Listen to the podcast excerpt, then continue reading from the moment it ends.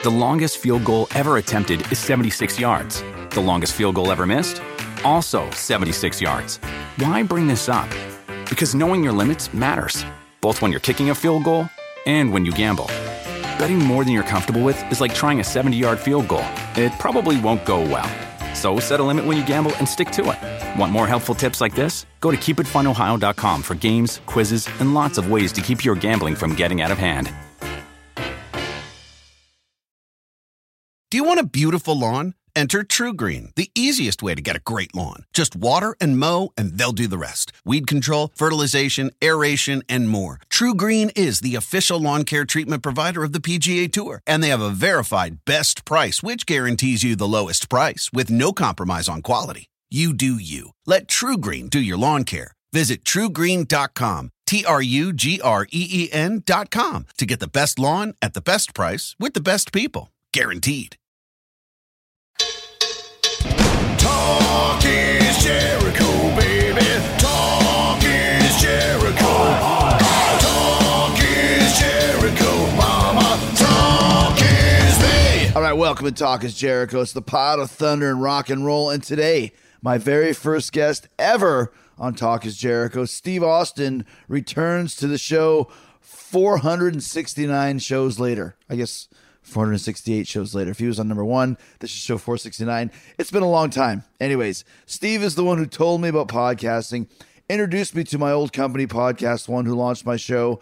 And of course, like I said, Steve was my first ever guest, and he's back on Talk is Jericho. But this time, it's a very specific topic. We're talking about music. I've always had great conversations about music with Steve. He's a huge fan, uh, not just his favorite bands and songs. We're talking about entrance themes, what it was like for Steve working the Sportatorium in Dallas, where the first entrance themes were used uh, in wrestling history. You hear what inspired Stone Cold's iconic entrance. Steve's also talking about his first concert, some of his favorite concerts that he's seen throughout the years. He's got a great story about what happened to him at a Motley Crue show in the 80s. We're rocking with Stone Cold Steve Austin coming up. Steve Austin, Stone Cold rock and roll. Uh, getting ready to rock with Steve, and you can rock with Fozzy as well this summer. The Judas Rising tour resumes July 12th at Rock USA in Oshkosh, Wisconsin. Then we do the Cadott Rock Fest on the 13th.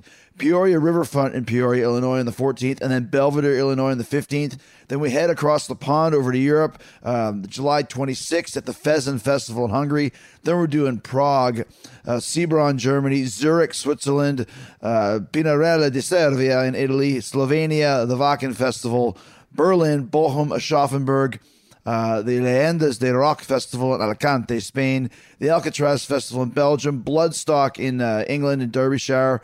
Go to FozzyRock.com for all information on how you can do VIP for those European shows and get tickets for those European shows. And uh, after that, we come back to the States, start back up uh, August 24th in Atlanta, Georgia at Smith's Old Bar. That's going to be a very cool, uh, uh, intimate gig. And then we head out with Adelita's Way, Stone Broken, and The Stir starting uh, in Huntsville on the 26th. And off we go. Go to FozzyRock.com for all information, uh, all VIP information, all ticket information. We're going all across America, man. Talking about Alabama, Tennessee, Arkansas, Illinois, Nebraska, Iowa, Minnesota, North Dakota, Missouri, Indiana. Ohio, Kentucky, North Carolina, West Virginia, South Carolina, Georgia, Florida. Come check it out at uh, FozzyRock.com. And don't forget your VIP packages, which are always a lot of fun. We play a little rock and roll show just for you. Meet you, greet you, everything between. We also got the Rock Allegiance show in Camden, New Jersey, October 6th. Fozzy Rock in the main stage at that one. That's a huge festival. And then, of course, just announced this week, Fozzy back in Foz, Australia, and for the first time ever in New Zealand, Auckland, Melbourne, Sydney, Adelaide, Brisbane from November 7th to November 14th. So go check out FozzyRock.com for all ticket information and check out Talk is Jericho right now for some stone cold rock and roll with Steve Austin starting now. Right, I'm here at uh, 3, 316 Gimmick Street. Or is it 317 Gimmick Street? We're 317 next door. next door. 316. You're close. I'm here with uh, with Steve Austin, and um, we just did a, a great episode of his podcast. And an idea that I've had for a while. It's been 400 and some episodes as we record this since you were on. You were my first guest ever. You hooked me up with the podcast scene, and I appreciate that. But I always wanted to talk to you about something that that we've always. You, you'll send me a text once in a while, or we've talked for years about music. Um, it seems like you're very interested by music and very into it, and you're always very inquisitive and curious. As your dog uh, Callie's involved over here, wants to play with the ball, but you you seem like you're a pretty big music fan, without really being known as being a huge music fan.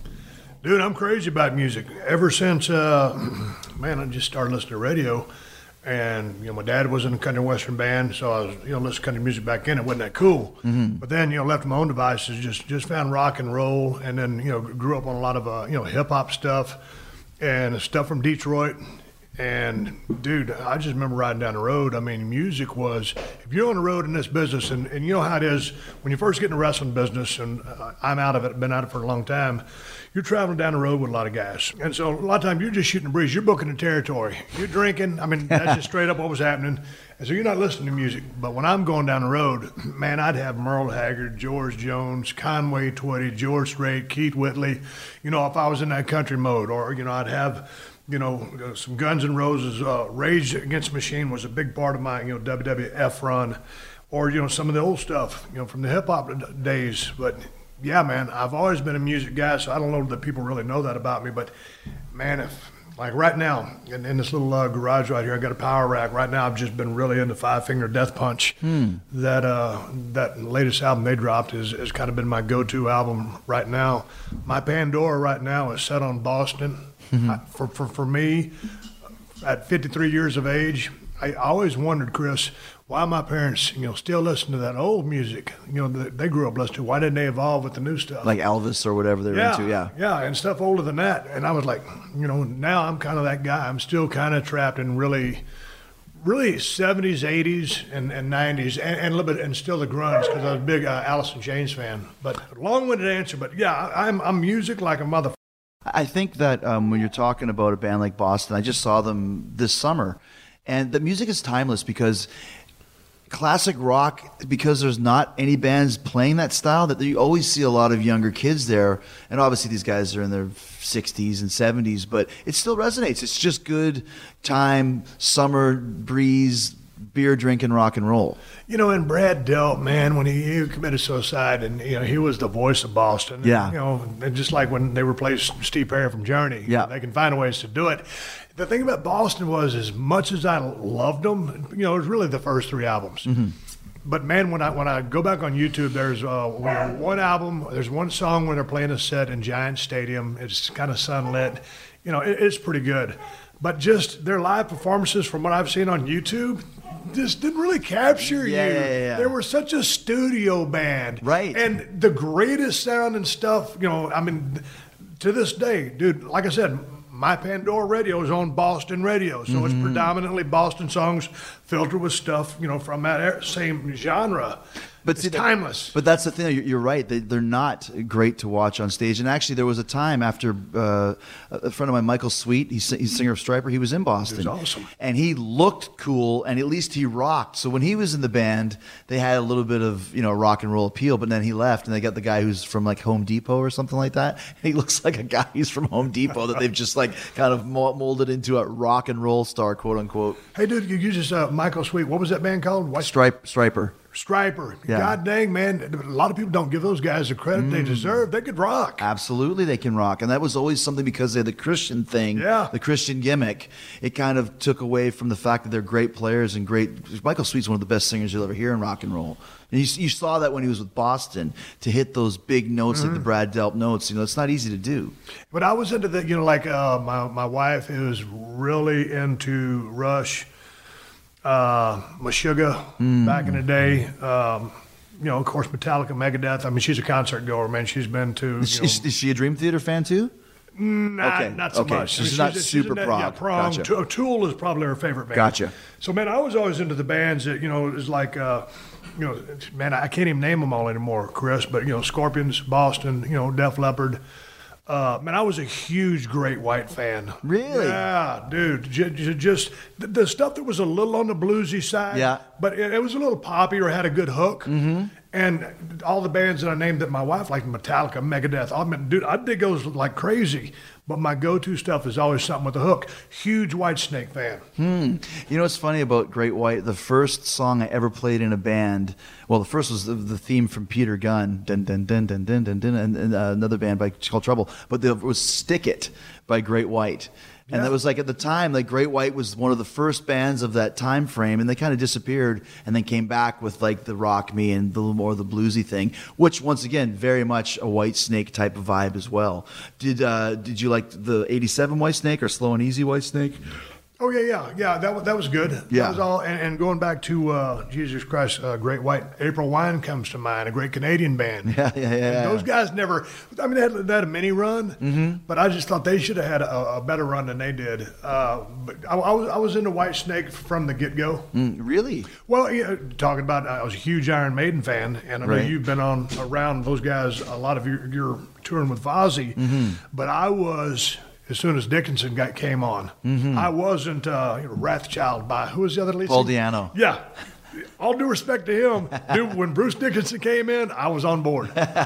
He just did my show uh, this week. Hey, dude, how are those uh, those two guitarists? Uh, what, Adrian Murray? Smith and, Adrian uh, Smith Dave Murray? I, I get their names mixed up, but Great, dude, great. those Yeah. Mm-hmm. guys, the twin the mm-hmm. signature sound, and uh, Steve Harris is probably my, one of my favorite bass players, mm-hmm. and the dude beating the drums is badass. But I don't know the twin guitars, the bass guitar, and doesn't Steve Harris write most of their shit? He does, but Bruce and Adrian Smith write a lot of stuff too Okay. together, like the tandem. But to go back and what you're saying, so you, you, your dad was in a country rock band, Country country, western band. country western band. Yeah, he sold insurance for living. He played in a country western band on What did he play? Saturdays. He played lead guitar. Wow. He played a lot of you know a lot of old school chords, and mm-hmm. he was pretty nimble back in the day.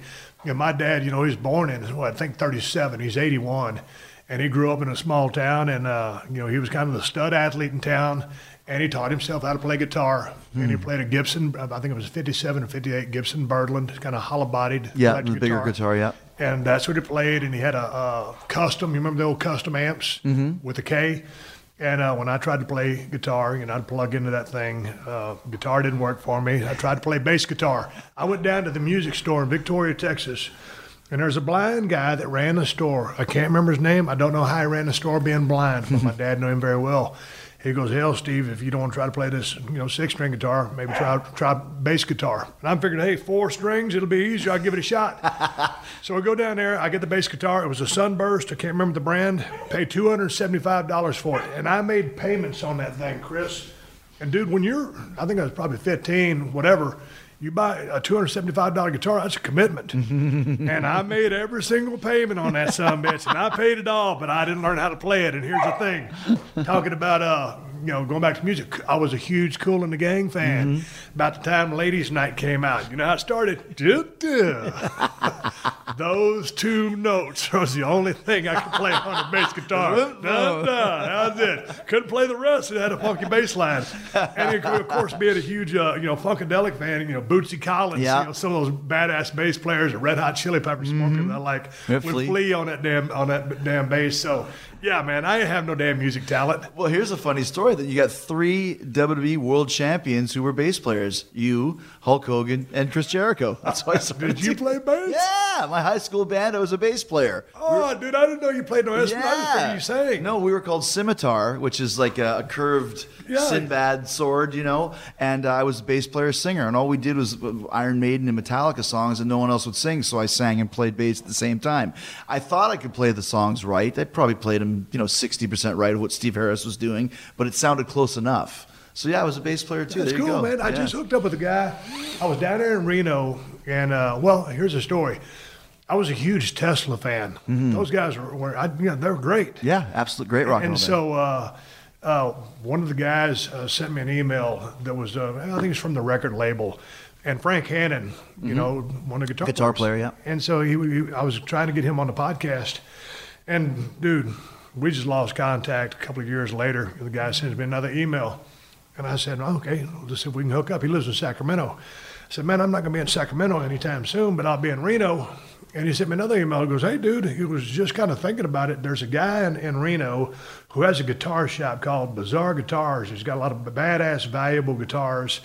And he's sold guitars to everybody. And he's also an accomplished guitar player himself. He might have some good stories. You might enjoy talking to him. Hmm. So I did. And he- he's got a band called the Greg Golden Band. And the dude is a damn good guitar player, but he's good friends with Frank Hannon. He produces a lot of their songs. So when Tesla's not on the road, you know, he does some stuff with the Greg Golden Band. And they said, hey, man, we was thinking about cutting a song, and what about you playing the bass? We'll teach you how. All you got to do is put in the time. And it's like deja vu all these years later. At 15, I'm trying to play the bass guitar, s- 275, money wasted on a sunburst bass guitar. And at 53, I got my chance to be a rock and roll star.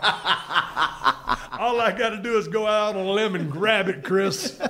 There's a, a great Spinal Tap song called Big Bottom where they have like everyone in the band plays bass. I can just see now you, me, Hogan, all playing bass on a song.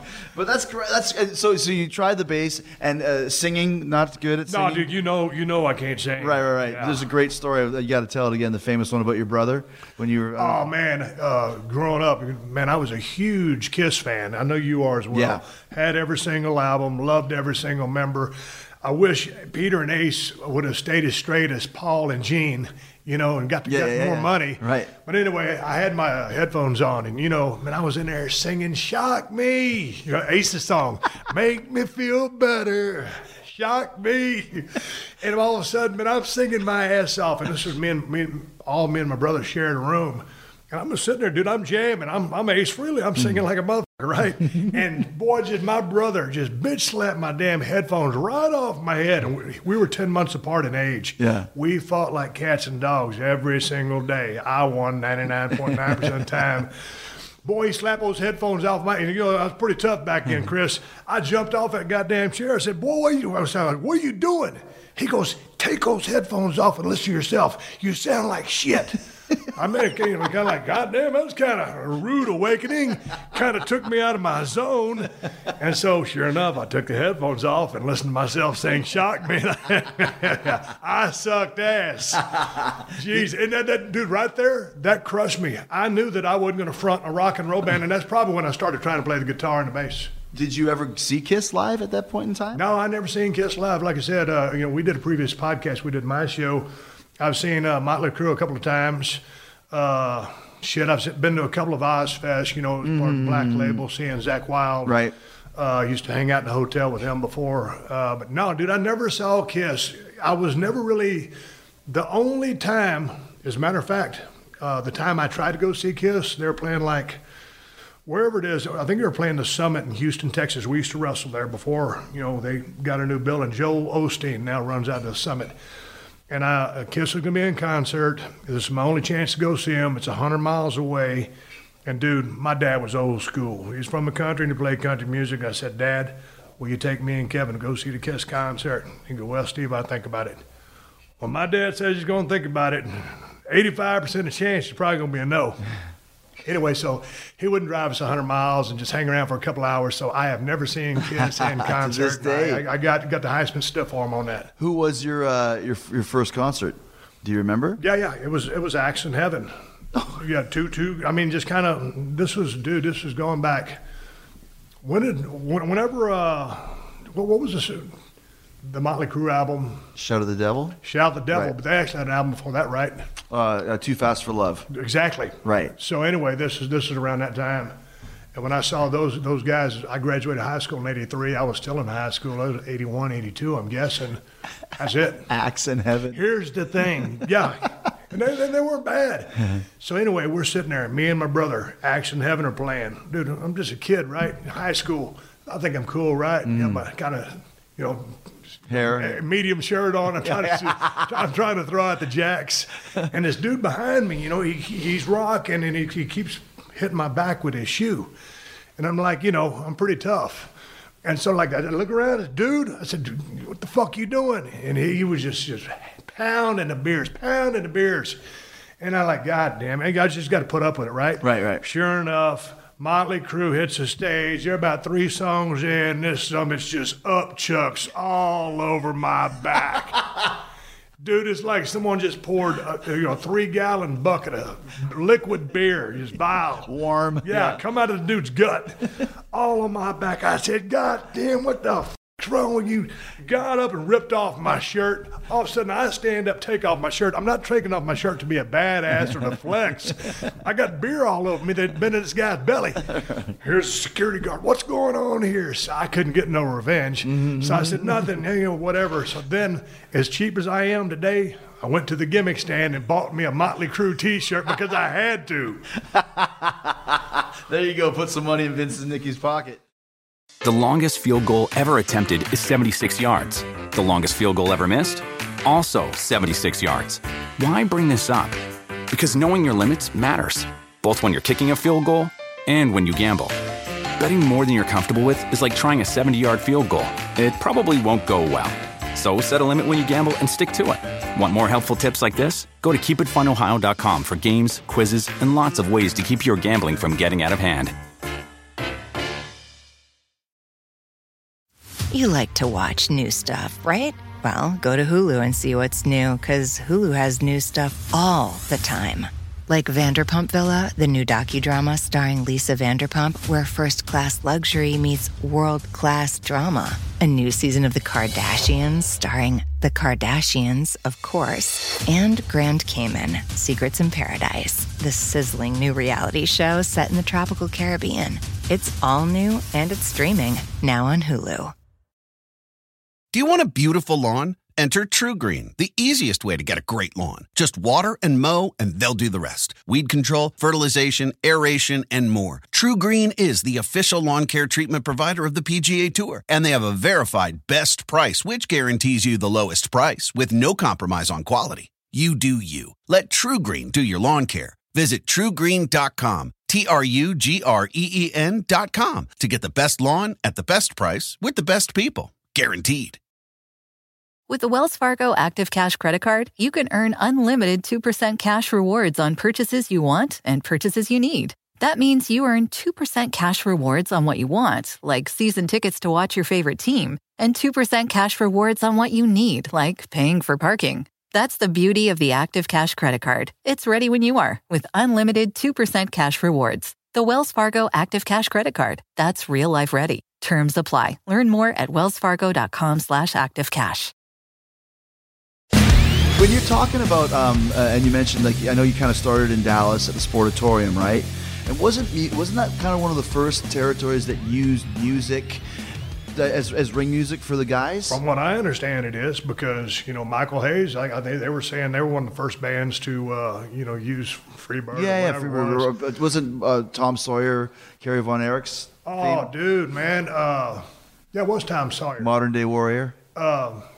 But here's the thing: when they started running that music at the Sportatorium, I was playing football at North Texas State University. You know, pretty jacked up. I was uh, linebacker, weak side defensive end, long blonde hair.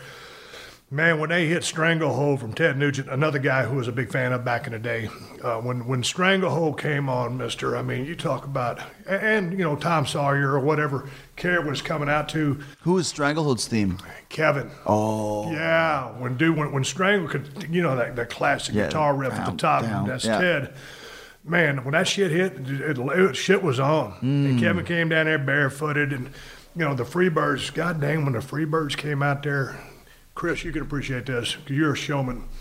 And, and and I don't know, like in today's generation, you know, when the Freebirds went into the Hall of Fame, you know, it was way past due, Mm-hmm. and. Michael wasn't the greatest technical wrestler in the world, but you talk about a guy who's going to go out there and, and you believed in him. Yeah, yeah, God, he was a piece done, of right. trash. You talk about a heel. When it come time to get the heat, he hit that mean streak. Dude, it was worth the price of admission. You know, everybody talks about the Confederate flag, whatever. He had that big ass red robe with Confederate flag on the back of it, and he got on that damn second turnbuckle and started gyrating his hips and flipping his hair around. His entrance was worth the, the ten bucks I paid to get Mm-hmm, in, and then the, the match between them and the Freebirds, uh, the match between them and the Von Erichs was damn near a shoot. You know, because they were real snug and Mm-hmm. Right, stiff. right, right, because they had an agreement, and uh, it, it was really electric. Here's a story. So I'm working at Sportatorium, right? I've just come out of Chris Adams Wrestling School. Been wrestling for two months. Friday nights we ran a live show, and and then uh, Saturday morning was a TV taping that they played that Saturday night live to tape on KTVT. So I, I've been out of wrestling school for I've been in wrestling school for five months. Been in the business for two months. All the heels coming in from Tennessee. This is when Jarrett bought the territory from Von Erich. Mm-hmm. So it's now USWA. And the heels are coming there, PY, Chu-Hi, all those guys, and they're beating the shit out of me with kendo sticks and weightlifting belts because I'm this white meat baby face with a pretty good physique, right? So anyway, after two months of that, I figure, hell, I got to be ready, right? At the same time, I was still driving a forklift, working on a freight dock. I asked old Jerry Jarrett, I said, hey, man, when do you think I can start working full time? He goes, hell, Steve, I think you're ready now. Hell, I loaded up my Hyundai Excel and headed off to Tennessee. And so, anyway, long story short, everybody's heard half my shit to begin with, but I'm living at the Congress Inn. It's a shit box. They let me pay whenever I can because I ain't got no money, but they knew, you know, that was good for my word. And they really took care of me. And then, you know, as a green baby face going into a regional territory, we're working the same towns every single week. Same towns. You, you know, you get your chops up pretty good mm-hmm. because you got to change your shit up. Right. And I was green as grass and working with some great veterans and riding with some great veterans. Listen to them tell me about psychology. So here I am, green as grass, decent physique. But as I started st- starving, I started losing weight. I used to do push ups before the matches to get a little bit of a pump because at least if I was going to stink the joint out in the ring, at least I wanted to look good when I got there. Right. And so I remember, I said, man, I got to have a theme song. And so on a, a little gimmick recorder, I recorded Unchained. And when I, I used Jamie's Crying in Dallas, but there I used Unchained. And you know how Unchained starts Yeah. with that pretty cool Van Halen riff? And Van, Van Halen goes back to one of those lists I was, you know, big into. So I, I gave it to, uh, what was the guy's name? Buddy Wayne, or was the son of Buddy Wayne, whatever. Ken Wayne. Ken Wayne. Yeah. I said, man, I said, uh, when I come out, can you play this uh, music for me? And he looked at me like I was the biggest piece of shit that ever been in a damn territory. He goes, Don't you know that you got to have some ring time before you walk to the ring with ring music? I mean, he really chewed my ass out. but I was like, Man, I'd really appreciate it if you could play this music for And, you know, of course, he did. Yeah, yeah, yeah. But dude, when that dan and that thing. when the Unchained started with that guitar, dude, I would I would come out the ring, chest all swole out. You're a pretty good looking kid back then, Yeah, right? yeah, 24 yeah. years of age. But yeah, that was my interest theme, and I Wow. figured, hey, everybody else does it. But you know, as you know, Chris. This business is survival of the fittest, or uh, it's a dog eat dog world. You better go in and get your bite on. Mm-hmm. And you know, I was green as grass, but I was already learning the system. If you don't look out for yourself, Right. ain't nobody gonna look out for you. And that's one of the things I learned. Well, and it's it, it's it's so interesting when you talk about also how important good ring music is, because it puts you in the the mood and the vibe and the mindset of what the character is. Yeah. You know, I did a thing in, in my last book where I went through all of my ring uh, songs that I used, and it was you know, I used "Tease Me, Please Me" by the Scorpions, and I used Dude, hold on, hold on. Let me cut you off. I saw your list. You got a great list Yeah. of songs that you used to come up with, but I said, you got heat on me on the first one, Unskinny Bop. What in the, I don't know what your show's rated. what in the FUK were you thinking? Are you taking your hat off and throwing it against the corner if you were wearing one?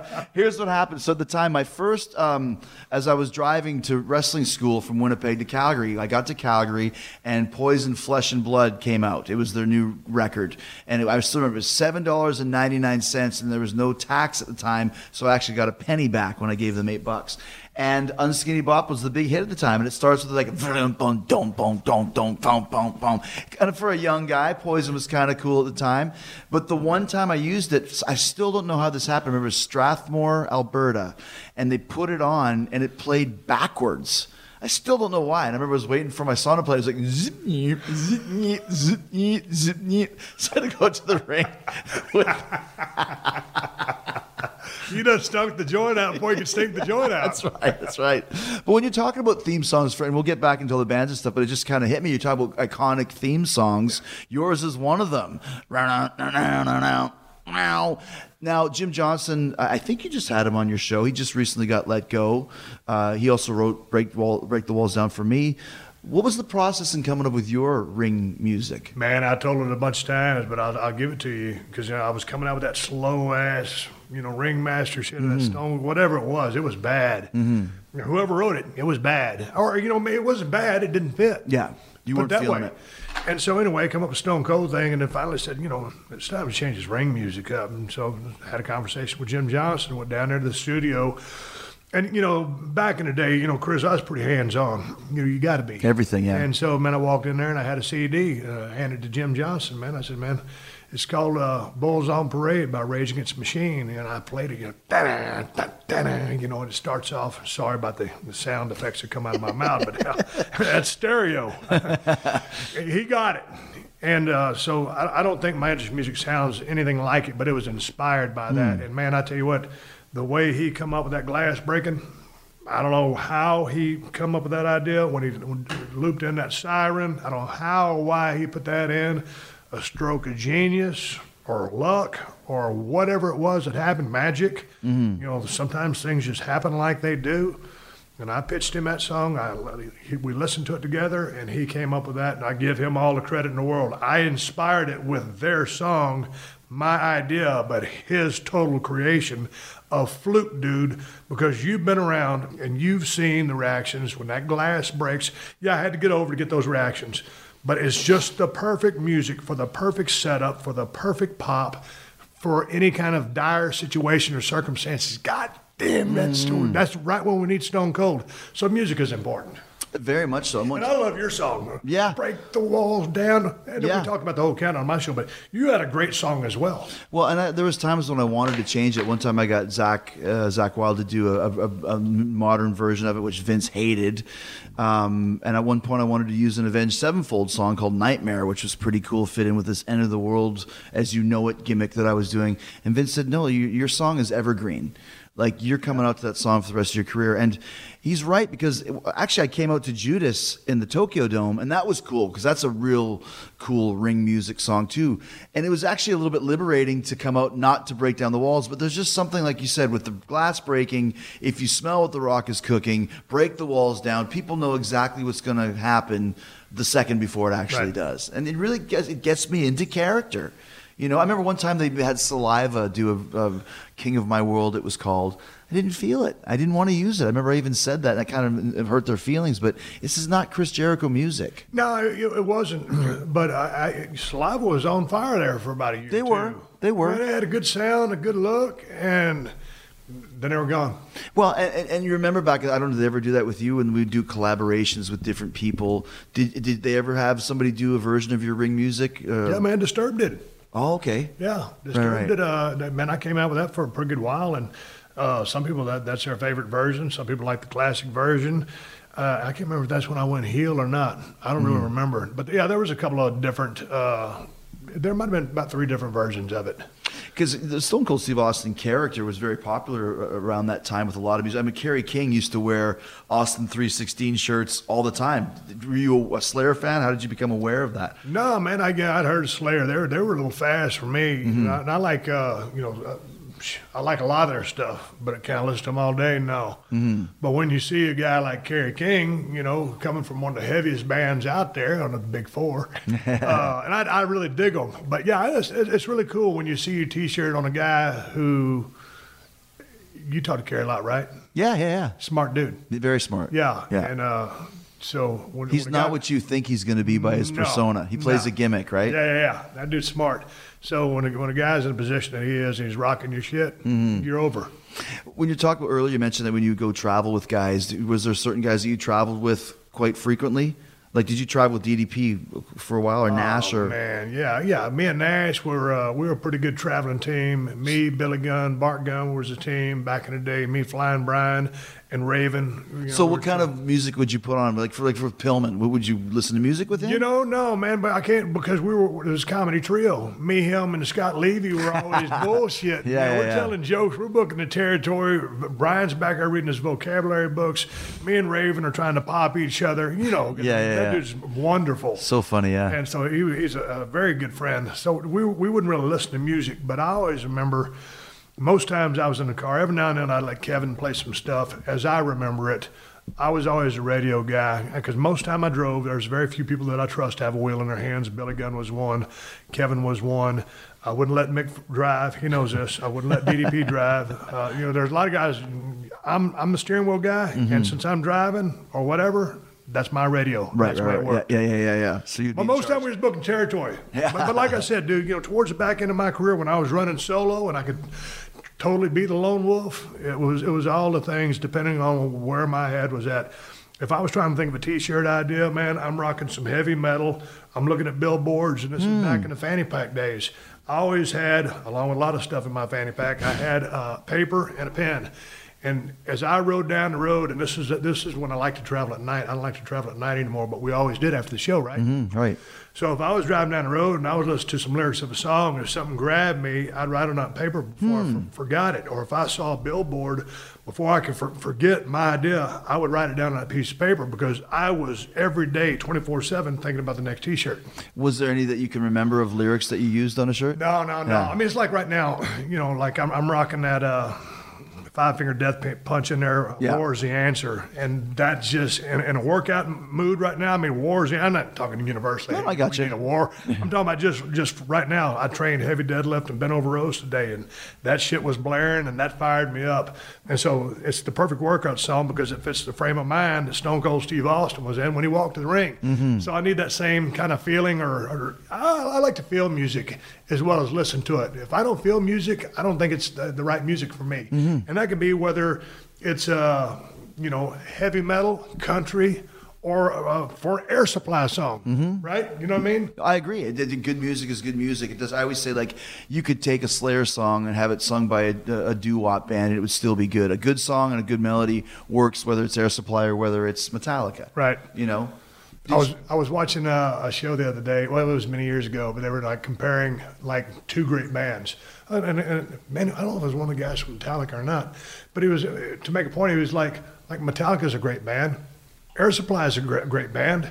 They both sing different kinds of music, but they're both equally good brand, uh, bands. It all depends on what you like. Right, and what mood you're in as well. I was never a Pink Floyd guy as a kid because once again, I wasn't, you know, uh, maybe you had to be a drug guy or whatever. Now, older, I can really understand what they're doing, and if in a certain mood, I'll put on Pink Floyd if I'm a little mellow. But it's it's really interesting stuff. But as a young guy, I didn't get it because it wasn't rocking enough. Dude, you know who that has happened with to me?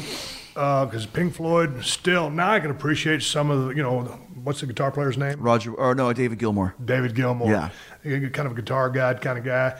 Now I can appreciate some of their stuff. A band that I really missed out on, a dude that had an epic voice, was uh, The Who. Mm. And I was like, you, you, you had, you know, what was, what was The Who? Rod, uh, Roger Daltrey. Okay, not The Who. It was uh, What song they do? These Eyes. Oh, Burton Cummings and Yeah, the Guess Who. The Guess Who. That's From- from. Winnipeg, From Manitoba. Winnipeg, yeah. Yeah. Man, dude, what a voice in all these years. And I'm in that garage lifting my weights, and all of a sudden, I'm like, dude, what did you miss out on all these years? Right. And and there, there's a big crossover there with Bachman Turner Overdrive. Mhm. Well, yeah, because Randy, Bachman, right. was in the actually actually had Bachman on Talk is Jericho. Oh, how was he? Yeah, he was amazing. Like guys really from- articulate guy, Yes. very smart. And guys from that from that era, the seven, he never drank, he never smoked weed, but the stories that they have. Um, he told a great story about uh, uh, uh, not taking care of business with the other one. You ain't seen nothing yet. It was a throwaway track. They needed another song on the album. The producer said, "What's that one? That's just a shitty demo. Don't bother."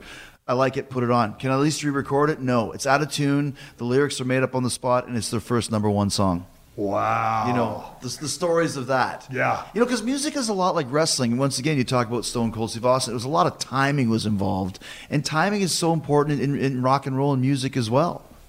Man, it is, and and, and uh, I I think when you think about like a guy like uh, superstar Billy Graham, okay, when when they made the DVD set uh, on him in WWE, twenty years is too soon, or twenty years ahead of his time, whatever Yeah, the name yeah, yeah, was. whatever it's called, yeah. He was. Yeah. I just wonder, you know, a lot of bands. Well, first of all, let's just say he had a real successful heel run, Mm-hmm. and then I think that superstar Billy Graham could have kind of been the first Stone Cold Steve Austin from just kind of like a, a, a, a tweener guy, because as a heel, he was out there flexing and stuff, dude. At first, you know, when he was working with Dusty and all those matches, he had legit heat.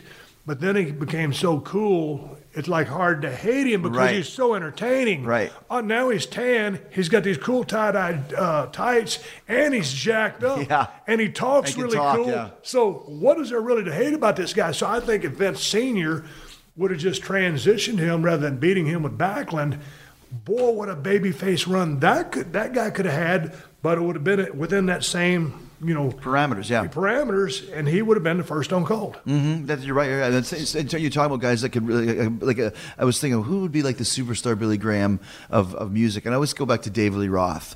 The guy could talk. He looked great. Was he the greatest singer? No, but he was perfect for the band that he was in. You mentioned you used Unchained. Were you a big Van Halen and Roth oh, fan? huge Van Halen fan, and then because you know, yeah, the OU eight one two stuff, and The Sammy stuff. yeah, I want, dude, I, I loved uh, the, you know a lot of that Sammy stuff. That guy, 5150. going back to his days with uh, Mon- Montrose. Montrose. Yeah. I'm a huge uh, Sammy Hagar fan, Mm-hmm. So I liked a lot of the stuff that that uh, Van Hagar made.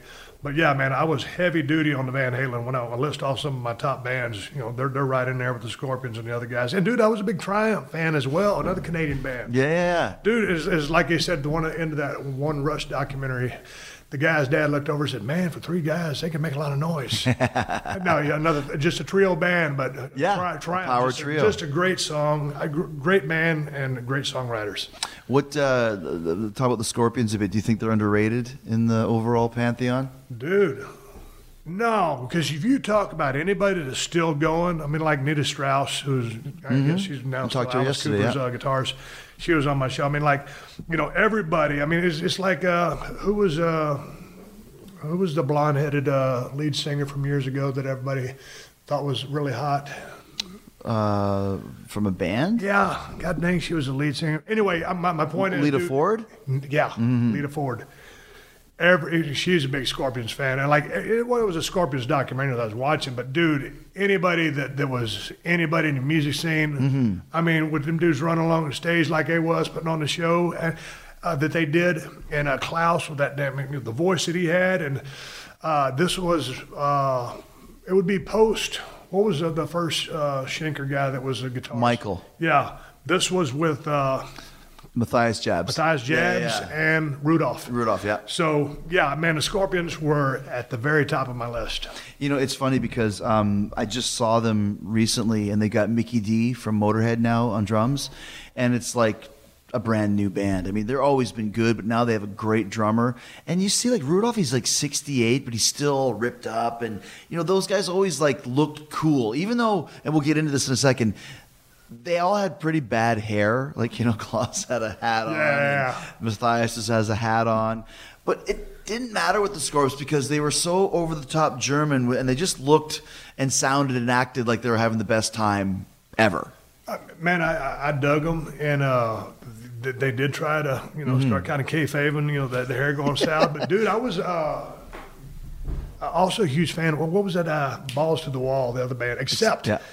That's that's my memory. Man, Accept uh, was another big band for Mm-hmm, me, and different. I, I- thought, man, these guys are, are really good. They should have an equal run as the Scorpions, but not even close. Yeah, the singer wasn't as good and they weren't as accessible. Uh, and and like I said, too, it weren't as cool. Like in the 80s, you, we talked earlier about Y&T. About how they were a great rock and roll band, but they didn't have the look and they lost kind of some of their rawness when they came into the 80s. And a lot of bands fell into that trap.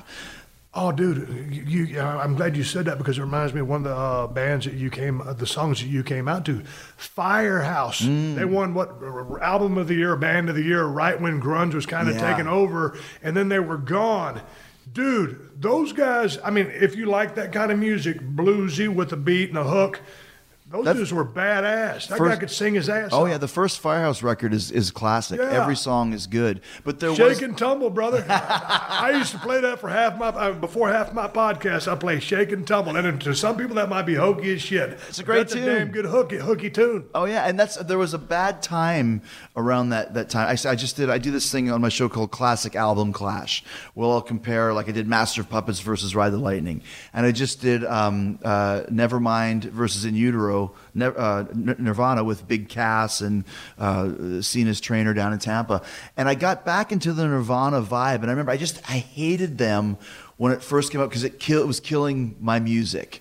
You know, and you're a rock guy. How did you feel when, when grunge kind of started becoming more Well, I dug some of the grunge because I was really into Alice. Uh, Yeah. Soundgarden had a couple songs. You know, this one, Cornell. Mm-hmm. Uh, they were pretty epic. Pearl Jam, that first album, Ten, whatever it was, that was awesome. But then uh, the Nirvana, they had a couple of, and they were they kind of blew up more than all of them. Oh, there is the biggest one. Yeah, Yeah. before Kurt, you know, offed himself. you know, wish he was still here. Mm-hmm. And then Lane Staley, OD, Jesus Christ, uh, Mark Starr, or, or what's his name, Mike Starr, Mike Starr, the bassist. Star, yeah, Yeah. and uh, uh, Weiland now from Yeah, Stone Temple Pilots, exactly. and then uh, Cornell, Andrew Wood from Mother Love Bone. All those guys passed away. But I, I dug those bands, but I, all of a sudden it's like, dude, music as we know it is. It, from that point on, it was gone. And It's like like today, man. I still like. This was a couple of years ago when Nickelback was still hot, and well, it might be more than a couple. It might be seven years ago, and a lot of people just hate on Nickelback Yeah. so bad, and I'm like, dude. I mean, for straight down the middle, just rock and roll, they're they're they're hitting it about as well as anybody. Mm-hmm. And so a lot of people really hate those guys, but man, I was a big Nickelback Well, fan. the same thing happened with Creed. When Creed was really popular, suddenly everyone turned their back on him. I never understood that. Like, Did was, Scott Stapp get heat or what? oh, huge heat. Yeah, yeah, Yeah. But still, you sold 40 million records, and no one will admit to having one. I know. I don't understand how that works. Yeah, you know? but uh, but going yeah, going back to you know, Nickelback was kind of straight down. I'm like, man, where's all the bands like this? And these days, when I see the uh, dude, I'm old school. You know, I'm an older guy. When I see the awards and I'm seeing the rock and roll bands, I'm just not seeing you know what I grew up with, and I guess I identify so strongly with that. I don't. I, I try to live in the present. It's 2018. I know that, but my musical preference, other than you know, Five Finger really got me hooked. yeah. Uh, there's there's one or two other bands out there, but I just can't find anything new that I, I'm really into. So, who's some of your go-to then? Like you mentioned, then you said Rage Against the Machine, but is there other bands like you mentioned Motley Crue? Do you still listen to a lot of that stuff? No, man, I you know that that I'll, I'll uh, depend. I, I I used to like the Bullet Boys. I thought the Bullet Boys could have had a bigger Boys. bigger run than they had. Right on. And uh, The first album is really good. yeah, uh, Hard as a in Rock. Hard as a rock. Ya, yeah. yeah, man. So. Uh, I'll put on Bullet Boys radio. Uh, I'll put on Rush radio. Uh, but there, there's not a there's not a oh man I got a I got a copy in my pickup truck. It's Pantera doing a copy of uh, Stranglehold. Ted Nugent Oh, song. wow, I've never heard that. Jesus Christ! It's only it's one song on a CD. So it's Pantera doing Stranglehold, and boy, Dime hits that son of a bitch, and they launch into it, and it Yeah, feels yeah. on fire. And I'll send it to you just so you can. Yeah, it. never heard it. But that that is still in my truck, and I got a little system in my truck, and I will thump that a bitch. And I'm the kind of guy when I like a song, I will play it over and over and over again, and it drives my wife crazy. Have you ever met uh, Vinnie at all? Vinnie Paul from Pantera? No, no, I never met Seemed those like a. Texas guy. They're all they've come to a couple of our shows and stuff. Yeah. How about the Ted Nugent? You have a great Ted Nugent story. Oh man, I don't even know why I remember that. I just when you said Nugent, I'm like, wait, you have a Nugent story. yeah, man. I went to we was hunting in South Texas, and he was going to be in Kerrville, and uh, so say, hey man, you want to go over and meet Ted? And I said, yeah, man, that'd be cool. So I loaded up my pickup truck, went over there, and sat around the fire drinking. You know, Ted don't drink allegedly, and. uh Was he just hanging out He hunting? just hangs out and Oh, hunts. He's a big yeah. hunter, you know. And he sang a couple songs. And then he teased that he was going to sing one of his big hits, and he put his guitar up. And I was just like, man, he was just he was just railing on everybody. And I was like, God dang, man! I said, just, just can't we just hang out and just shoot the breeze a little bit? Is it all got about? Now that you done talking about you, uh, I'll talk about you. I remember you, you said he was just playing like Kumbaya and stuff, and you were asking, "Can you play Stranglehold?" Yeah, I mean, the legend of Fred Bear only goes so long, brother. We're not all into the bow and arrow scene. Here's one I wanted to run this one by you because I was a huge Michael Jackson fan. Oh yeah. This was before I graduated high school, so it had to been either 81 or 82. It could have been as early as 80. I don't remember. You can look it up on the computer. When Off the Wall came out, to me, that was Michael Jackson's breakout album. You know, it's been the Jacksons, they've been around forever. But man, uh, my buddy uh, that I got one of my dogs from, we were getting his Malibu Classic. We'd ride around the main streets of Edna, two door Malibu, and man, we'd be playing that off the wall. And that's when I knew Michael Jackson. I, I didn't know he'd grow, go on to be, you know, as big as he What was. he was- ended up, yeah. But to me, that was the best album that he ever did. You know, it's interesting because it's the famous story you might have heard is that when Off the Wall came out, it was snubbed by the Grammys. They didn't give him any I didn't know awards, and he got so mad. He said, "Okay, I'm going to make the best album of all time." And he sent out kind of a, a message to all the big songwriters: "Send me your best stuff." And he got all these cool songs, but he still wanted a couple more, so he he wrote Bill, Billie Jean and Beat It. Even with all the best songwriters in the world sending in their best album, the best material, he still wrote the two best songs himself. And then when that album came out, of course, it became what it was. But he did that out of spite towards the Grammy nomination committee because they didn't give him any awards for that. Man, that's interesting to see how driven that guy was back in the day. But man, when I look at the music business, now Stevie Ray Vaughan is one of my favorite musicians of all time and probably my favorite guitar player. Blues, anything. I just mm-hmm. love Stevie Ray Vaughan. But as far as rock and roll or, or music stars, Elvis Presley and Michael Jackson. And I got to give Prince respect because I love Prince and he was super talented, as you know, he could do anything and everything. Mm-hmm. But man, Elvis and Michael Jackson. I don't know that there were two ever big, bigger stars in music than that. But you've been around more than me in the music no, scene. there's not. I mean, you, you, it's it's it's Michael, it's Elvis, it's the Beatles. But the Beatles, oh, yeah, yeah. the Beatles were a gang. Yeah. Elvis and, and, Michael Jackson were on their own. You know, can you imagine? That's why I, when people bag on those guys, Elvis died on the toilet, or Michael Jackson was trying to make himself white. Can you imagine being in that position, the most famous person in the entire world? Everybody knows you. How do you even walk around? How can you even? I remember I was with uh, uh, uh, what's his name? He was the big tall giant from WCW. Uh, giant Gonzalez was yeah. his name in WWE. He, was so tall he couldn't even walk in Japan without people. Like everywhere he went, people staring, people want to talk to him. I'm sure Big Show goes through it. Now imagine if you're that times a million, the most famous person on the planet. How could you survive? How could you do anything? Here's a funny thing. Every now and then, people say, "Look at me," and I say, "Man, don't you ever get tired of that?" Yeah, yeah. yeah he's signing a couple autographs here and there. Let me tell you something, Mister. When Michael Jackson stepped out of a car, there was probably a, a thousand or fifteen yeah. uh, light bulbs there right. in the form of cameras. I mean, every single time that guy did anything. So that I mean, and Elvis, but I mean, in more modern times, Michael Jackson. And to watch that guy perform on stage, just that slight build of his, mm-hmm. dude, nobody's ever been a better performer on stage mm-hmm. than that guy. Well, I mean, don't get me wrong, Prince was badass, yeah. but in a different way. I just, I just thought Michael Jackson was awesome. And when you bring up the Beatles, it's funny because. I missed the Beatles. You know, I didn't really get them. Mm. I, I, was kind of past that stage. I mean, well, I would pass it. I just wasn't into Didn't it. Get it, yeah. But these days, now I'm like, and when you hear about what a great bass guitarist, you know, everybody says Paul McCartney is. I'm like, okay, now I get it. Or the, the, the lyrics of mm-hmm. Lennon or McCartney, mm-hmm. or this, that, or whatever. And when you've got musician after musician after musician, it's almost like being under the Bill Belichick coaching tree. it's like, you know, almost everybody in music today got somebody. Every single person Absolutely. got at least something from the Beatles. Absolutely. When I first got into heavy metals, because I was a big Beatles fan in elementary school, and I went to junior high school, all the girls that I liked were wearing. Ozzy shirts and Judas Priest shirts. I mean, it wasn't cool to like the Beatles then. So if I'm ever going to get a date, I gotta try some of this out. So I went and bought Ozzy Blizzard of Ozz, and I listened to it. It starts with I don't know, goes into Crazy Train, but the third song is called Goodbye to Romance. Yep. It's a Beatles song, and that's when I got it. Like it's not a cover, but it's very Beatles influence. Right. I was like. This guy loves the Beatles. I can see it from a mile away, and, I, and people wouldn't believe me. Like, oh yeah, was, bullshit. Ozzy wouldn't like the Beatles. It's a Beatles song, and that's when I started realizing Beatles are influencing everybody at this point in time. You know. I even saw an interview. I, think when uh, God dang uh, Lemmy put mm. over the Beatles, and then Lemmy's like the god of metal, right? yeah. Or speed metal, whatever yeah, you want to yeah, call no. it. I mean, like when, when you know Lemmy puts over anything. He loved Chuck Berry. Yeah. You know, he always said that Motorhead's a rock and roll band, and that's what they were. They were an amped up rock and roll band, not a heavy metal band. It was just a fast, heavy blues band, like you said. Yeah. You know? What was the first album that you ever bought?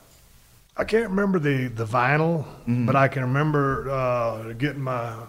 Man, it might have been I don't know if I even bought too many uh, albums, but my first, first eight track tape that I bought, because I bought it, I'll never forget I bought it, it was at J.C. Penney or Sears, because I had one of those escalators. And dude, as Stone Cold Steve Austin, I was the toughest son bitch in the history of that company. I'd stomp a mud hole in you, walk it dry. But back in the day, I was deathly afraid of getting on an escalator. We'd be going down. My mom would be going down. I'd be like doing that back pedal thing, like I, am trying to time it. You know, like you're on a playground and you're trying to time a jump rope.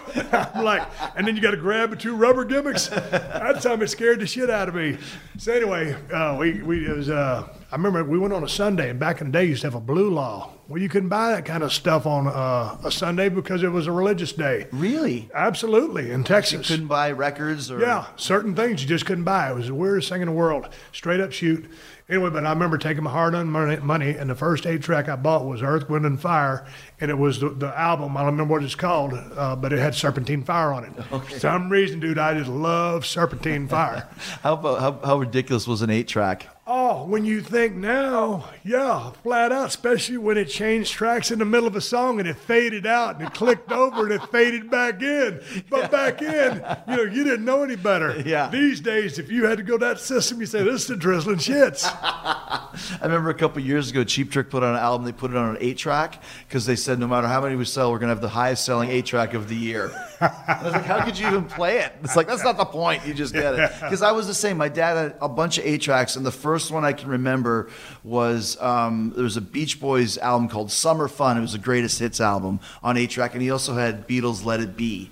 And that's what I listened to. Like you said, it was program one, program two, program three, program four, fading in and out, all that sort of stuff. Yeah. Man, uh, what was that band? Oh, Beach Boys. Mm-hmm. God dang, dude.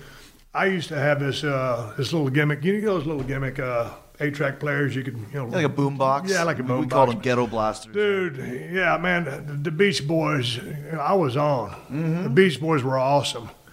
great harmonies, great tunes. You could you could put together like thirty great Beach Boys songs and you would know them. I know, but the thing about it is, when you listen to the Beach Boys too much, I mean, fun, fun, fun till your daddy took it. I mean, something you listen to that shit too much, yeah, like you want, you want to punch a son of a bitch in the mouth. but but in, in a proper dose, it was good. Yeah, you're not always having fun. Yeah. Okay, it's not always fun. Are you looking up some tunes? I'm there? looking up some tunes just because as I was working out today, I knew you wanted to talk a little bit about music, and this is on Boston radio.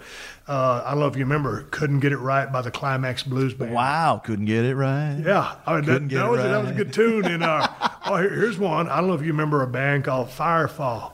You are the woman. Oh, uh, You are the woman, that I've always dreamed of. Okay, so here's I knew it from the start. so Rich Ward, who uh, you know, Yeah, Rich yeah. from Fozzy, he loved. That's his favorite type of music. Is Yeah. all of that sort of stuff, the yacht rock from the '70s. So he will listen to that nonstop and sing it nonstop, then go on stage and lay down some heavy ass, amazing rock and roll riffs. Isn't it interesting how that works? Yeah. Here's gotta- another one. Do you remember a guy named Paul Davis? What did he sing? Cool night. Oh, it's gonna be a cool night. Yeah, yeah. And then I, yeah, then I was in Long Beach talking to uh, C.T. Fletcher. But that, that's just uh, you know some of the things to do. And like every now and then, I'll just uh, I'll start I'll just hit my picture button on my iPhone because like I'm going to download that album. So Mm-hmm, you there's do just it. some of that old shit. Well, and it's because, like I said, a good song is a good song, no matter how uh, soft rock, hard rock. It's a good melody that you remember. I need to uh, I need to find out. Do do you ever listen to the radio? Uh, well, because Judas, our song was was was on the radio, I would listen to it on Octane, but it's not something I put on all the time because I find a lot of it's very similar to the others. Man, I, if I want to, uh, you know, buy it, like I just, uh, Luke Bryan was on my show a couple of weeks ago, so I downloaded How a couple was of he? his albums. Oh, he's awesome. He's great. Well, the thing about it was, I told him, uh, you know, Stacy set up for me. Hmm. I said, uh, he's, he, she said he's got an hour. He's promoting his new album. I said, yeah, I know. He's got a new album. I said, I dig it. And uh, I Did said, he come to Gimmick Street? no, no, no. I had to go I had to go Yeah, over yeah, there. And uh, I said, but I ain't driving across town to ask him no Wikipedia questions. I just want to talk hunting and football, and we'll promote the album. Mm-hmm. She said, fine. You know, I he's, he's cool with that. So, dude, literally, when, when, the, when the podcast started rolling, he saw a picture. Chris and I both have the same kind of dogs, a black lab and a silver lab. Yeah. Well, he's in the labs because he's a big hunter.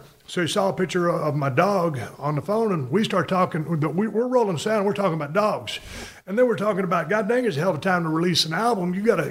It's deer season. Have you have you had a chance to get in the stand yet? so it was cool because we got a chance to talk about one of his passions mm-hmm. and you know cover the music and promote the album, but not sit there and go through the cook cut of questions. No, it gives him a chance to talk about something that he likes that he doesn't get a chance to really talk about. Well, I mean, same here with you and me, just sitting here talking about this shit. That's I mean, why the podcast that you and I do works.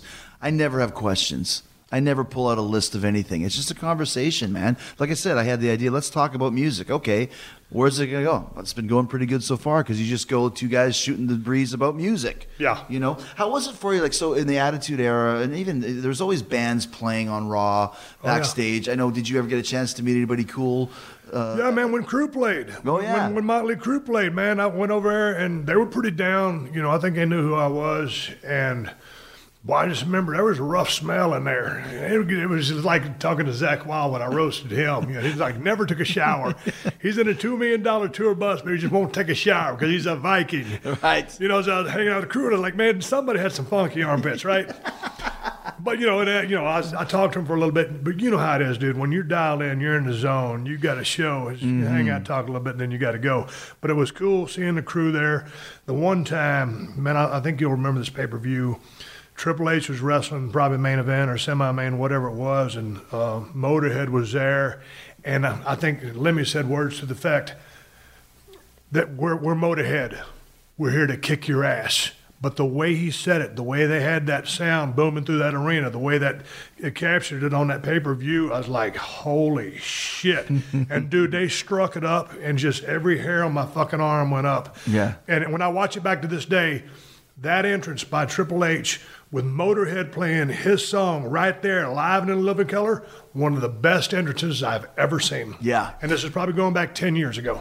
You know, there's a picture, and I think you're in it. Bubba just sent it to me, Bubba Dudley, from that day. Uh, They, might have played it twice. I know they played one time at the Staples, and they're all there, and it's all the boys hanging out with Lemmy and Phil and, and, and Mikkey. I think you're in it. Uh, uh, uh, Tommy Dreamer's in it, Bubba, myself. And it's just like, I forgot about that day. You mentioned it now, and I just thought about that picture. I'll see if I can find it and send it to you. Because they were around quite a bit for, for a time being. Oh Lemmy. yeah, man, it was cool, man. When, when dude, when Motorhead and around, it's like I remember talking to Triple H one time, and uh, God rest his soul, Lemmy's no longer with Yeah, us, yeah. and he kind of just poked me. He goes, "Yeah," he goes, "They won't let him donate blood because he'll he'll melt the bag or whatever." but golly, what a what a cool guy and what a rock icon, and Once again, not what you would expect. Very smart, very polite, very respectful. yeah, he really highly intelligent. Yeah, yeah, yeah, yeah, and very angry at Triple H whenever they played. He Triple H lost, and that bothered Lemmy. He's like, Did you was the shoot? You lost again, or you just didn't understand why the script had to go that way. Right. You know, what was the deal when you did? Uh, just as we wind down here, I know that you had a. Um, I remember this. You did like a Stone Cold Steve Austin heavy metal compilation record or Hey something. man, I had this dude contact me out of the blue. He figured, you know, hey, why don't you uh, you pick some songs? We'll we'll you know go get all the rights and stuff, and we'll release the Stone Cold Metal. Mm-hmm. I said, hey man, sounds like a good idea to me. So I mean, if you look up that album, I can't remember all the songs on there. what what are some of the ones that you chose? Uh, well, Stone Cold was on there from Rainbow. um, you know, there was an Accept song on there. Scorpions, probably two Scorpion songs on there. I can't even remember right now. I think Stranglehold is on there. Uh, can you look it up? I'll look it up right now. But Okay, but but while I'm while, I, while I'm telling that Yeah. story, you know, I wrote a couple of liner notes what each song meant to me. Oh, Dokken, uh, probably two Dokken songs on there. I was a huge Dokken fan going on back in the day, uh, and then that one did so well. Chris, that that album sold damn near five hundred thousand copies. really, Yeah, that what's that? Almost gold. yeah, 1998. Yeah, almost. No, that is gold. Five hundred thousand is okay, gold. but it was like in the high 300 range. So by the by now, it, it maybe would have hit 400. So whatever. So all of a sudden, man, dude, I made some money off that. And then the guy says, "Well, why don't we do a Stone Cold Country album?" Right. And so we did Stone Cold Country, and I picked those songs off the. st- I, I handpicked both albums. I didn't write liner notes for Stone Cold Country because I was strung out from being on the road. But yeah, you know, I was able to get everybody on board. They made money, and I made money. That shows how huge you were in the WWE was at that time that you can get all of those, you know, rights fees and stuff. Because this was August 25th, 1998 by Mars Records. Yes. It was the first wrestling CD, quote unquote, to ever chart in the Billboard 200. So here's the, uh, here's the, uh, I can't wait because I don't remember all the songs. All right. Rock You Like a Hurricane. Oh, dude! I mean, that, that's the thing. You know, that, that that's that's the business. Here we are, Rocky like a hurricane, dude. Yeah. We're gonna roll in your town. We're gonna put on a show inside a squared circle and get down the road. That's why I identified with that song. Plus, it's just got a, a good ass, badass beat. A great opening track. And then it goes to God of Thunder. Oh, dude, Kiss, God of Thunder. Holy smokes! I mean, Detroit Rock City, God of Thunder. You know, come on. Yeah, even to this day, Gene still does that. And when he plays, I remember I saw him in Vegas couple years ago, and I was looking. I was like, he is the God of Thunder. When Yeah. he sings that song, and he spits the blood. Now he flies up to the to the rigging up top with the little, you know, the the, the little cable there. Yeah. But he just looks like the God. Yeah, you know? and, and dude, back in the day, you know, I was such a fan. I'll never forget when The Exorcist came out on HBO or whatever it was, and they played a, a Kiss concert right after that. It was like totally freaky. Perfect, yeah. And it was like Gene was really spitting the blood out. He had the tongue going. I was like just totally wigged out. It was amazing. What a what a what a what a showman they all four were. yeah, absolutely. To this day. Uh, then balls to the wall, Oh, Accept right? Good tune. just a bad song. Uh, then Perfect Strangers. Oh, dude, I mean, the- just the way that song starts out. Yeah, well, that that was uh, uh, Shane Douglas's theme song at ECW. Exactly. Yeah, yeah. Uh, Breaking the Chains. Dude, I was a huge Dokken fan. Loved George Lynch's guitar player. You know, Don, you know, I, he- pretty good singer. Heard he was kind of cantankerous, but for a while, you know, and not everybody got Dokken. They weren't a, an arena band, I don't think, or a band that you just go to They see. they were opening arenas, yeah, arenas. Yeah. But I like their sound. Their, their album Tooth and Nail was always my favorite. Yeah. I saw them open for Kiss on the Animalized tour um, back in '84. Here's the one I kind of a little bit of a left field one. Dreams I'll Never See. Oh, dude, Molly Hatchet, man. Got to listen to the guitars on that. Listen to the way it's like tan, tan, tan, tan, tan, tan, tan. Oh man, Molly Hatchet and uh, shoot, was it Dave Hlubek? Yeah. the lead singer. He, I think he had a kidney problem. He died at a young age. Oh, okay. Yeah, but I I, I love Skynyrd guitars. I also love Molly Hatchet guitars. And just when you listen to that song Ramble, it's about a six minute song, but Dreams I'll Never See, love that song. It's amazing how many huge names agreed to do this. That's very cool. Then one we've talked about quite a bit, Stranglehold. Yeah, dude, I just love that song. I, wish you would have played it for you at the campfire. Oh, dude. what else is on there? Uh, Detroit Rock City, Oh, yeah. classic. Then uh, here's a good one, Rainbow in the Dark. Yeah, dude, Dio. Everybody loved Dio, and when, when he when he left us uh, a couple years back, uh, that was a sad day. So, I, and going back when you mentioned Dio in the same vein, I, I think of Ratt. Got in at the same time. Yeah, yeah, yeah. a big Ratt fan back right, in the same day. time. Yeah. Have you heard about this thing now? They're doing the hologram. No. Okay, so they have a, a this. It's touring right now. It's Dio's band playing with the Ronnie James Dio hologram from a live Oh. performance. So they play live, and Dio's obviously his hologram. So it's like seeing the ghost of Dio live. That's pretty cool. Yeah, I, I think it's gonna be kind of something interesting to see because if it works, they'll do Michael Oh, Jackson, they'll do me? Elvis. Yeah. You know, Hey, hey, dude, I, I don't know what kind of arena sell out, but it'll sell some tickets somewhere. I think so. I think 2,500, 5,000 seat venue if Yeah. they can fit it in there. Uh, uh, no one like you. Oh man, another Scorpions. I Another mean, that classic. song just hits hard. And Great opening uh, guitar solo on that. Uh, Slow Ride. oh, slow ride, Foghat. yeah.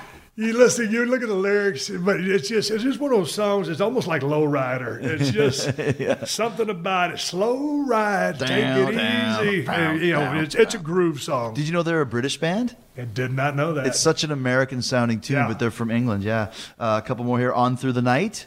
That's Oh, an man, interesting choice. Again, that's another song about the business. Def Leppard. You know, Wow. on through the night, man. Here we go, man. We just got finished rocking you like a hurricane. Yeah. Now we're driving to the next place. That's a little, that's kind of almost an obscure Def Leppard tune. yeah, You know, yeah. like But this- it was always one that resonated with me. yeah, yeah. Then there's Rain. Oh, uh, going back to the cult. Mm-hmm. And Ian Astbury, uh, their guitar player, I forget his name. Billy Duffy. Yes, uh, great guitars. Yeah, yeah, great tunes. Yeah. They switched so much between Rain uh, and She Sells Sanctuary to Electric, where they dropped the goth and went very ACDC, Yep. which blew my mind, you know? I remember Yep. my friends going, Have you heard the new Cult? Sounds like ACDC. I'm like, that. Cult sucks. Dude, it was 1986, 1987. I was playing football at North Texas State University. I was over at my buddy's apartment. We was drinking beer. We had a flank steak on the grill. We was working on the freight docks. And um, I think it was uh, Rain or She Sells Sanctuary was on uh, MTV. And it was the one where they're kind of dancing like this. And there was just, it, it was a visual at first that drew me to that song. And then it was the audio that's like, man, that's a good fucking song. Mm-hmm, mm-hmm. But it was the visual of seeing those guys, and, and this is back when they were wearing a little bit of makeup, mm-hmm. and Ian Astbury with that long straight hair, and it was just something about it just captured me. That's yeah, why it's on that. they had a good little run. And then the last tune, Stone Cold by Rainbow. Yeah, you know, it's just a cool song and kind of it fit, Mm-hmm. but also, you know, don't really know me or what, however it goes, you're Stone Cold. yes, don't, I thought you thought you knew me so well. Yeah. with Joe Lynn Turner, uh, who had a wig even back then. Yeah. Our bass player. And so anyway, but that was the story about how that happened. A dude called me up. We come up with that. We did Stone Cold Country. The the interesting note on Stone Cold Country, uh, I wanted a Clint Black song on there, "Killing Time" or something like that, and. Uh, he he was the only guy that we ever contacted that says, you know what, I think I'm a little more contemporary than those guys, so I'd rather not be on that album. So Clint Black was the guy that turned uh, me or us down. I respect him for it. Yeah. you know, so he didn't feel like he belonged in that category, or He was an elitist. he was newer, you know, an elitist. so props to him, but everybody else was always uh, all in. Uh, last question: Who's your favorite band of all time? If you had to choose Well, one, that's so hard because I'll get in these, you know, like I said, um, that Firehouse. Are they my favorite band? No, but that that Shake that's and a great call, man. That's a great album. Yeah, it is a great if album. If you haven't heard it and you like kind of, it's even heavier than Motley Crue, almost a Judas Priest combined with Motley Crue combined Oh, with Van dude, Halen. Yeah, and I, Go I'm, so glad you brought out Judas, Judas Priest because those those two guys playing guitar, uh, you know, kind of that, that sound Tipton again with Rob yeah. Halford singing. Those guys were lights out, uh, and I didn't get in them get into them. I mean, I'm more now. I'm more into them now than I was when they Then. were around. Gotcha. Mm-hmm. Because I wasn't. They were ahead of me, and I finally caught back up. So yeah, those guys were awesome. But anyway, that's how that all came out. No, but but it's it's your favorite band. Oh, favorite band, man. I, if I just got to go, you know, like I said, Michael Jackson, huge to me. Elvis on a cool factor, huge to me, but Michael Jackson's going to take that spot. But just as a band that still resonates with me to this day, out of all, and I haven't named even half of them because I can't remember all of them. Mm-hmm. Dude, hands down, I'm going to throw Boston at you. Wow. And, and like I said, live performing, with no disrespect to any of the members, they weren't they weren't chili red hot. And I, I love the red hot chili peppers. But if I was going to say a, a, a band that I'm still into from a feeling, from nostalgia, that holds up, stands the test of time, is good shit, the signature sound, Boston. Here's one little bit of trivia for you before we go. Did you, did you ever see the Boston album? Remember the back cover? Yes. The drummer had a big afro. His name was Sib. Yeah. Did you know that his daughter Yeah, is the Rock's Yeah. girlfriend, wife, baby daddy? Yeah, I, had didn't- no idea. No, I didn't find out until about a year or two ago. Yeah. But you know, Sib Hashian is his name. Yes, Sebastian, yeah, who so passed away uh, on a cruise ship playing rock and roll. Yeah. Not a bad way to go if you're in a rock and roll band. Yeah, man. Uh, yeah, I, I knew who that was, and uh, but yeah, all those guys and uh, Barry Goudreau, the guitarist, and a guy named Tom Scholz. What a genius that guy was, and he was out there. I think an MIT guy. Mm-hmm. Yeah. Anyway, we're gonna try to wrap up his podcast. It's your podcast, but No, I'm man. Boston. Okay, let me ask you. Can I turn it around? Yeah. You got to give me one band. Favorite band of all time? Um, I always go with the Beatles because I was a Beatles fan when I was 10. I'm a Beatles fan now. I've always understood the genius, and as I get older, I understand just how incredible it was they could do so much in such a short period of time. Seven years was their career. Think of all, not just musically, but socially, things they changed. Look, uh, you know, they're talking about Eastern meditation and drugs and all this sort of stuff. Uh, Iron Maiden, Metallica, Kiss. Those are the. That's the musical diet. Those are my four. I would go with you on those last ones. Beatles, Yeah. Mm-hmm. like I said, I, I didn't get into them till now. Now I understand their influence, and I understand a lot of their music and, and appreciate a lot of their songs. So yours, I got to throw ACDC in there too. Sorry. Oh, dude, absolutely. ACDC from a, from a, a standpoint of, like you said, just meat and potatoes, badass shit, and simplicity. A lot of people say, hey, man, Angus is playing the same old shit all the time. Or it's like hearing Ric Flair is wrestling the same old match all the time. and now, motherfucker, you don't get it. or if you if you think you get it, you're overthinking it. As I grow, uh, get older, once again, I've I've realized that ACDC is the best rock and roll band of all time as far as being a machine. Five guys playing together. It's not what you do; it's what you don't do, which is what Pat Patterson taught you and I in the wrestling ring as well. It's the space in between, the groove, the vibe. It's ACDC all the way for me, man. I'm done. I'm roasted. All right, man. Thanks, dude. Check out Steve Austin's podcast at Apple Podcasts or Podcast One. He's one of the pioneers. The family friendly show on Tuesday and the Unleashed show every Thursday. Thanks to Steve. He's such a great guest and so many good stories about his rock and roll history. Uh, lots of rock and roll history coming up on Chris Jericho's Rock and Wrestling Rager at Sea. Setting sail October 27th. Still a few cabins available at ChrisJerichoCruise.com. We are selling it. We've had a real resurgence over the last few weeks. It's great to see as we get closer to that sellout uh, that sellout number. And remember, once you book your cabin, Everything is included in the price.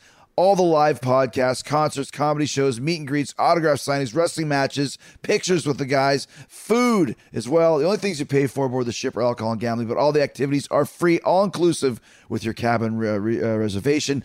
Go on ChrisJerichoCruise.com to find the entire lineup, including Kenny Omega and the Bullet Club, including uh, the huge matches that were announced. First round of the uh, Sea of Honor tournament has been announced uh, from Ring of Honor, and we've got Jay Lethal versus BJ Whitmer, uh, Christopher Daniels versus Delirious, Marty Scurll versus Rhett Titus, Silas Young versus Flip Gordon, Mark Briscoe versus Will Ferrara, Adam Page versus Frankie Kazarian, Chi Belaga, Chi Belaga, Chi Belaga versus the Beer City Bruiser, Jay Briscoe versus Kenny King, and that's just the beginning. Way more annou- uh, matches to be announced over the upcoming days, uh, weeks. I am going to Atlanta today for a huge meeting with Sixthman, who is uh, my partner on this cruise, to get everything rocking. Go to ChrisJerichoCruise.com to see all the talent that's going to be on board.